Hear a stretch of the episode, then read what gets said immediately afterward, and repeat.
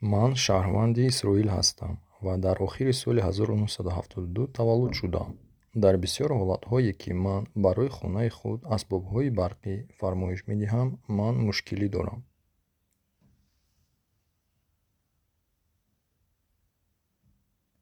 Вақте ки ба ман кӯмак лозим аст, ки маҳсулотҳоро ба ҷойи лозима дар хонаи худ расонам, амале, ки ман аз сабаби маъюбии ҷисмонии худ кардам, метавонам ҳеҷ роҳе барои гирифтани кӯмак вуҷуд надорад.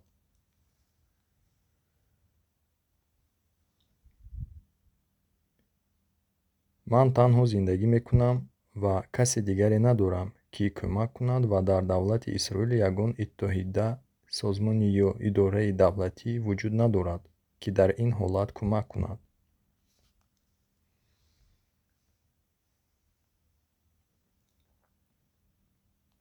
Ман инчунин қайд мекунам, ки ширкатҳое, ки дар Исроил асбобҳои барқӣ истеҳсол мекунанд ё интиқол медиҳанд, аз кӯмак даст мекашанд ва ҳатто агар онҳо ба онҳо пардохти онро пешниҳод кунанд.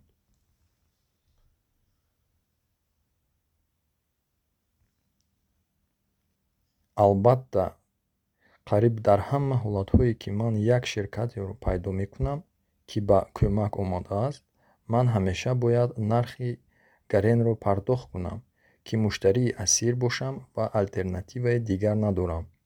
Ин ҳолат дар замони навиштаи он нӯҳуми сентябри соли дуҳазору бисту се дар давлати Исроил, ман намедонам, ки вазъ дар ин минтақа дар кишварҳои ё минтақаҳои ҷаҳон чӣ гуна аст.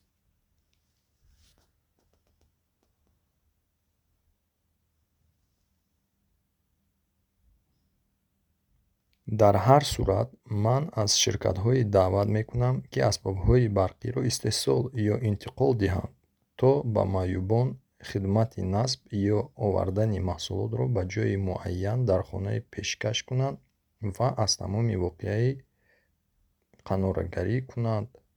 Ман ин ҷо тавсиф кардам.